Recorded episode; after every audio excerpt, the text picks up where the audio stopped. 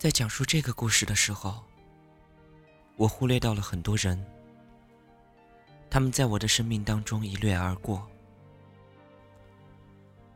比如在深圳的酒店里，有个男孩偷偷的给我塞过纸条，将玫瑰插在我的宿舍窗棂上。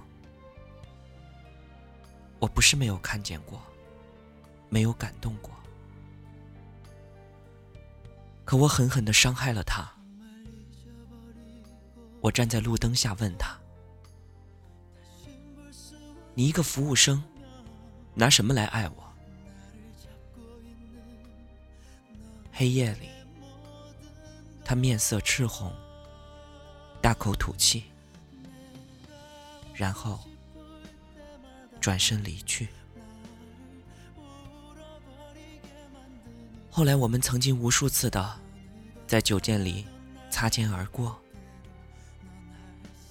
可他的眼神里都是愤怒和不屑。后来，他离开了酒店。再后来，听说他开了公司。再再后来。听说他已经在深圳小有名气，我常常想起他。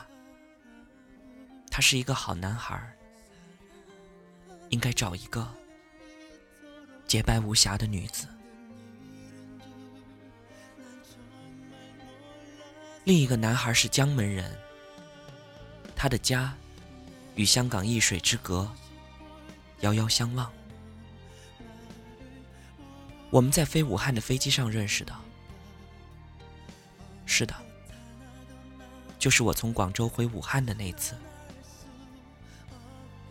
他在武汉公干一个月，他坐在我的旁边，我红着眼眶坐在座位上发呆，他不时的跟我搭话。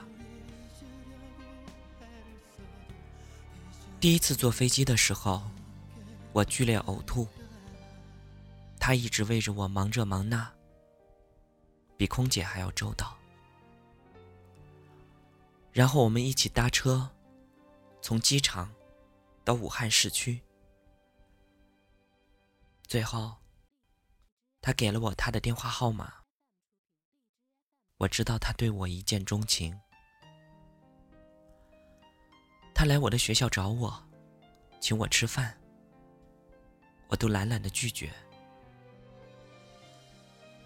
他有显赫的家庭，受过良好的教育，有体面的工作。他拉着我去逛街，只要我在某件物品前驻足三分钟以上，我绝对会在某天收到这件礼物。他浪漫到了极致，绅士到了极致。他回广州时，我去送机。在机场，他羞涩的问我：“沈小姐，如果你愿意，你考虑做我的女朋友好吗？”我笑了，我说：“我给你发了一封 email，回广州以后，你就知道我的答案了。”我在邮件里告诉了他我的一切。他飞回武汉找我的时候，我已经去了深圳。他辗转找到我在深圳的地址的时候，我已经离开了深圳。我为了眺望天上的明月，错过了人间的飞鸿。二零零三年，我们居然在北京相逢。彼时，他的身边已经有了巧笑倩兮的女子。我们寒暄，他背过了身，落寞的笑着，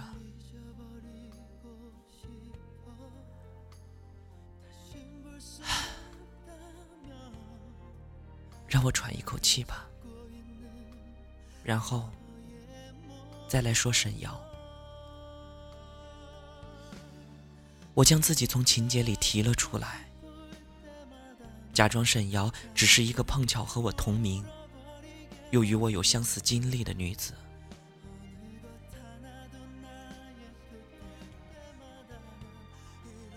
新的世纪开始了，千禧年的除夕夜，漫天的烟火绽放如花，分外的妖娆。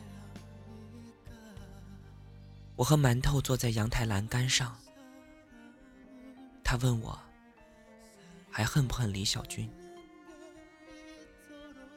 我沉默。我想起我的夭折的孩子，我想起我看过的白眼，我咬着牙齿说：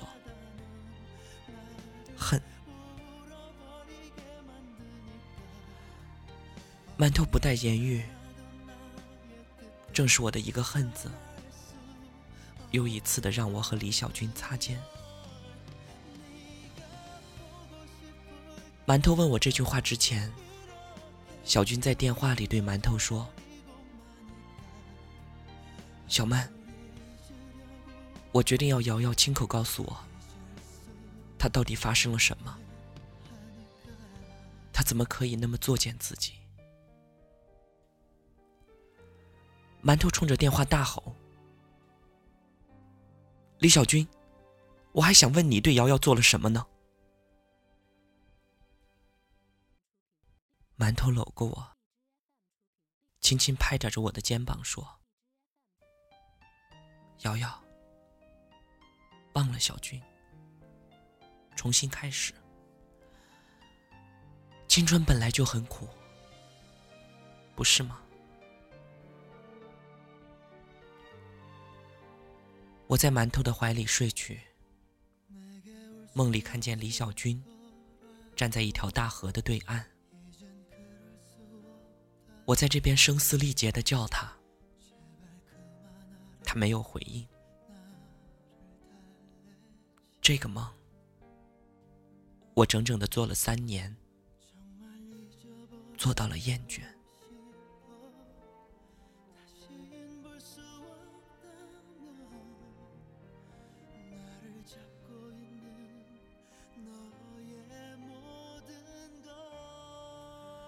馒头在那一晚给小军打过一个电话，他平静的告诉小军：“沈瑶恨你，请你不要再来打扰他平静的生活。”而这些，我都不知道。我们擦身而过，这是第几次了？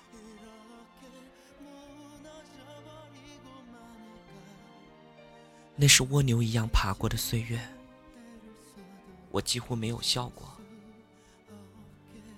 我常常在公交车上坐过站，把洗衣粉撒进马桶里，切菜切到手，煮饭忘了放水，我的生活一团糟糕。我就像是一个丧失了生活能力的废人。我住在汉正街附近的一个小阁楼上。我每天早出晚归的工作。周末，我坐在露台上看报纸，从天亮一直看到天黑，却始终没有翻去过一页。我一整天一整天的不说话，到最后。我一说话就觉得是别人的声音。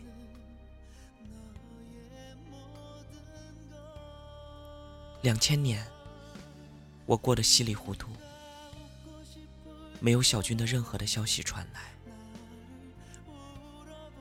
两千年，我的轨迹是单位到宿舍，从不越雷池。两千年。两千年很重要，因为在我仿佛要走出阴霾的时候，小军，李小军出现了，一个看似血液凝固的伤口，又被狠狠的扎了一刀。两千年十一月十二日，我下班后接到高中同学的电话，说是一帮武汉同学聚会，在某酒店等我。我去的时候，大家都到齐了，一帮人呼三幺四的开玩笑。我在角落里静静的笑着。席间，有个人接了个电话，然后捂着电话问大家：“哎，同志们，你们猜猜谁来了？”同学们你一嘴我一嘴的猜。接电话的那同学神秘的说：“现任摩托罗拉优秀员工李小军。”杀回武汉了。话音刚落，包间门已经被推开了。我朝思暮想的爱人，就那么不由分说的站在了我的眼前。我的头轰的一下就炸开了。人声鼎沸里，小军也看见了。我我们穿越了四周的声音，彼此的凝视。我的爱人，他依然高大挺拔，我怀念的胸膛依然宽厚。他的眼，他的眉，他冰凉的手指尖，他微卷的浓密的发，他耳后朱红色的痣。依然如故。我多么想上前去，伏在那个胸膛，痛快的哭一场。而小军只是那么看了我一眼，就被按住罚酒。他一杯接着一杯的喝着辛辣的白酒，一直喝到脖子通红。我就是那么僵僵的看着他，隔着一个圆桌的距离，我就这么看着他，给我的生命刻下不可磨灭痕迹的小军，他再也没有看我，没有和我说过一句话，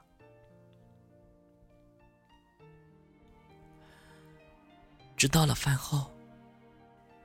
我们换到另一个同学家里去合作，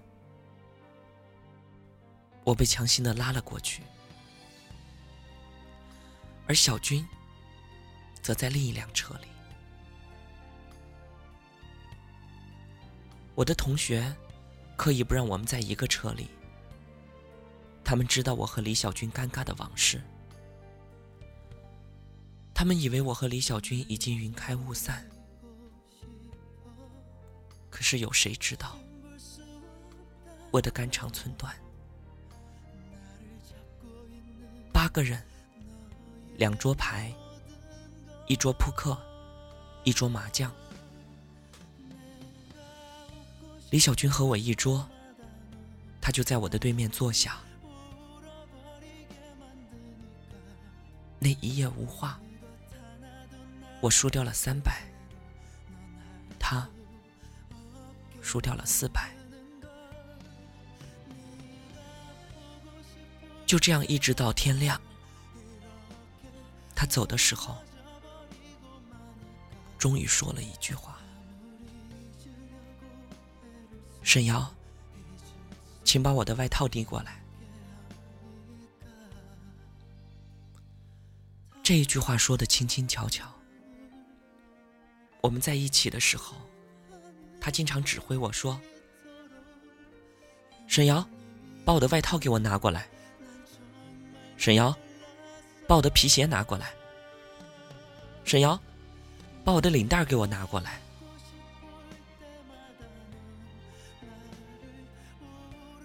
这一瞬间，我仍然有幻觉，仿佛我们还是相亲相爱，仿佛我还可以吊在他的脖子上荡着秋千，仿佛，而只是仿佛，他今天说的话的前面多了一个“请”字儿，而就这一个字儿。将我们所有的轰轰烈烈撇得干干净净。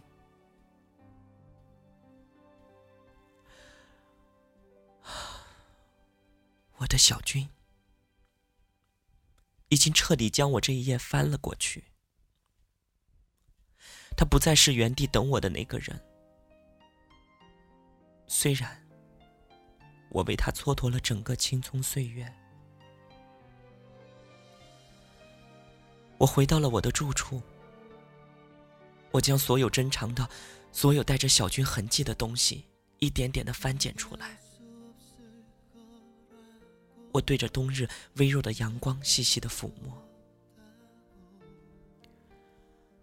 他送我的发卡、胸针、所有武汉到广州的车票，他写给我的留言条，有他自己的电话本。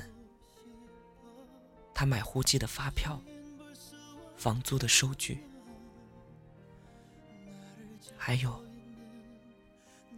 我们第一次亲密的那一条床单。我用了整整一天的时间，看着这些细小的物品，看着看着，我就开始抹泪，开始抽泣。开始嚎啕。时隔了一年，我终于哭出了声来。我想念小军，我以为他也想念我。我因为思念而痛苦，我以为他痛苦更深。我以为我们还会在一起，他还会像往常一样过来搂着我，亲吻我的眼睫毛。他的嘴唇薄凉，眼睛明亮。我以为他会说：“瑶瑶，我爱你，我还爱你。”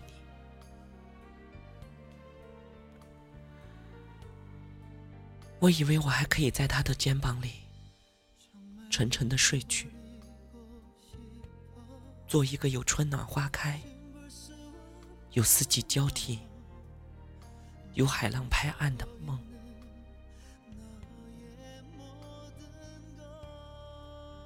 可是这一切都过去了，他可以客气的跟我说请。我在那一年之间瘦了十斤，我的手腕细的都可以看见毕现的青色血管，可是他都不看，他不知道有那么多的细节，都不知道。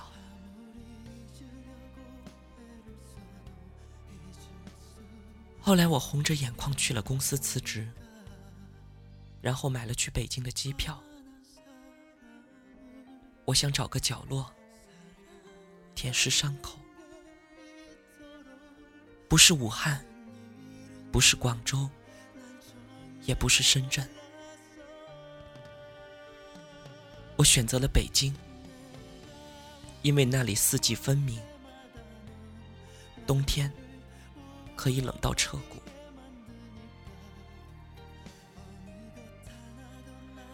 二零零零年十二月，首都机场，寒风凛冽。我提着一个小小的皮箱，走入了人流。彼时我的神情淡然，眼睛不再明亮。直直的发刚到肩头。唯一不变的是唇色如樱。我为他保留六年如一日的忠贞。然后我在公主坟租下了一间房。刷成嫩嫩的粉。在屋里燃淡淡的达摩香，在窗台上摆绿绿的多叶植物，养两条戏水的鱼，在餐桌上的鱼缸里面。我仿佛离小军越来越远。我不再和武汉的同学联系。我买了北京的手机号，电话簿里全是我的北京朋友。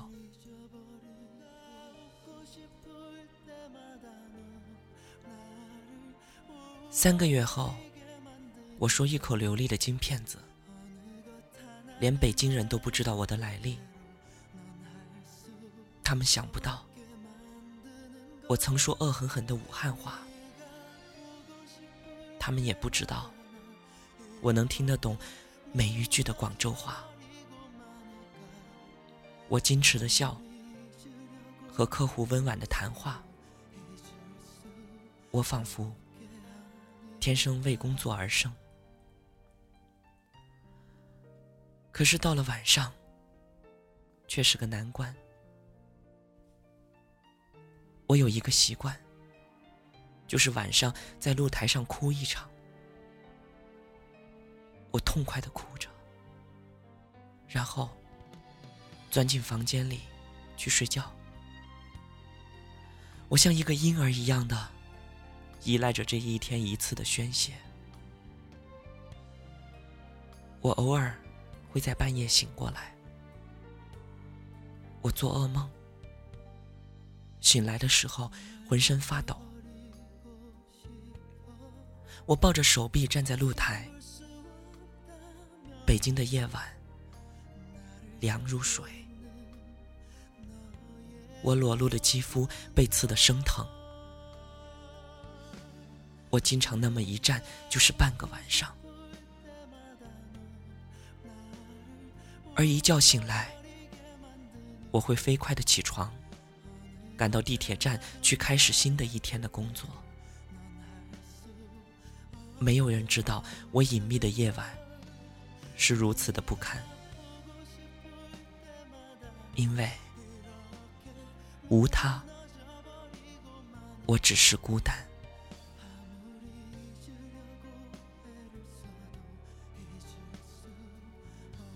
周末。我会在小区的活动中心和老人们下象棋打发时间。我的象棋水平日益精进，在小区里几乎都可以称霸。只有下棋的时候，我可以什么都不想。我宽容的让其给慈祥的大爷们，逗他们乐一乐。老人们就像小孩一样斤斤计较，于是。我就让了再让，可是还是赢他们。他们对我的疼爱也超过我的想象。有一段日子，晾在小区的衣服屡屡被盗，可是我的衣服从来没有丢过，因为只要我洗了衣服，他们就会在晾衣绳旁边聊天，一直到衣服干了。就给我取下来。每次我从公司回来，看见门把手上挂着的散发阳光味道的衣服，我就会忍不住鼻子发酸。因为你付出爱，就一定会收获更多的爱。可是我为李小军付出了那么多爱。我收获的却是切肤的痛楚。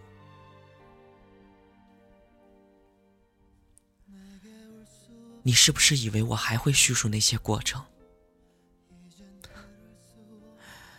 不了，不了。我想结束这一场回忆。那些细节，越播越伤感。没有一个伤口经得起反复的描述揭开来，无不触目惊心。我们只说后来，每一个从前开头的故事，都会有后来。后来，二零零三年一月，一个叫苏克的男人，在王府井人潮汹涌的街头大声的喊着：“沈瑶，嫁给我吧！我不许你再哭。”苏克的眼神纯净，皮肤白皙，手指修长。我经常靠在他的胸膛，闭着眼睛摸索着温暖。这一天，我对苏克说：“苏克，给我三天，我只要三天，我就给你答案。”苏克把我的手抱在他的大手里，说：“我等。”这三天，我用来做了一次飞行。飞行是在夜里，看到满眼的黑暗。站在白云机场，我听着满耳熟悉铿锵的粤语。恍若隔世。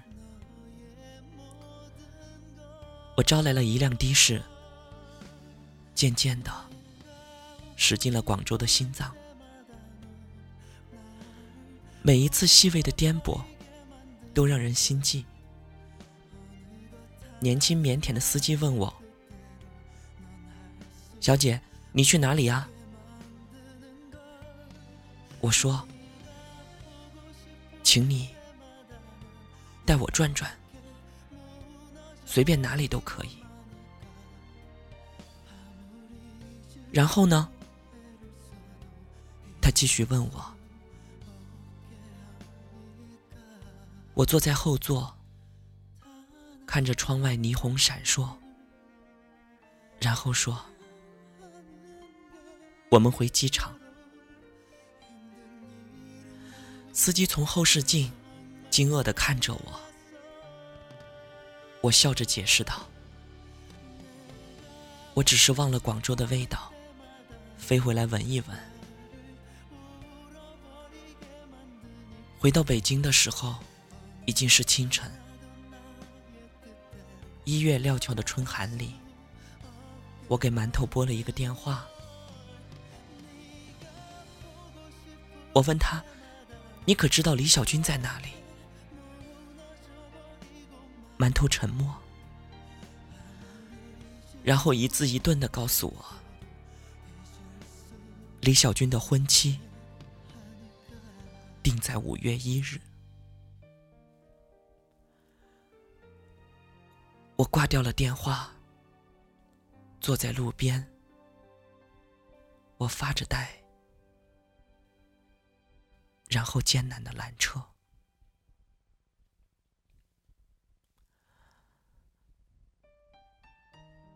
出租车在三环的路上艰难的前行着，堵车是北京的常事儿。我贴着车窗，无聊的看着外面，一个穿藏青西服的男子站在一辆帕萨特的旁边，那身影像极了李小军。我着魔一样的跳下车。而我刚下车，就见那男子进了车，然后车子慢慢的动了起来。我飞快的跑了过去，车流开始移动，越来越快，我被彻底的扔在了三环上，车辆从我的身边渐次掠过。我被一次次的扔在了后面，我仿佛看见时光从我的身边刷刷而过，我站在车流里，泪流满面。三天以后，我和苏克站在了婚姻登记处。小军，他日你若看到这篇文章，请相信，这就是全部。我的十年，我为你付出的十年，我不再追问，我不再追问你怎么舍得我难过，我们终究。要相忘于江湖。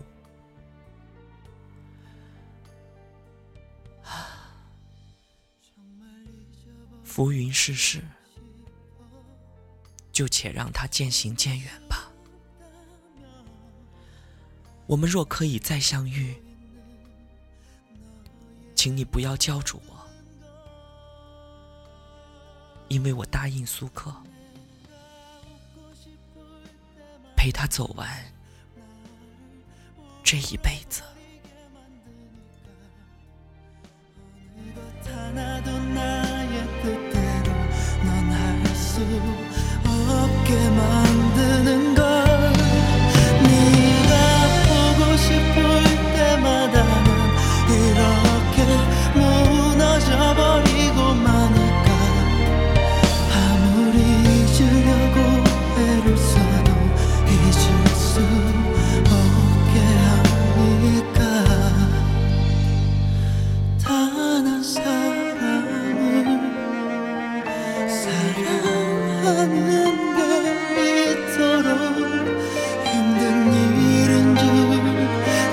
and I my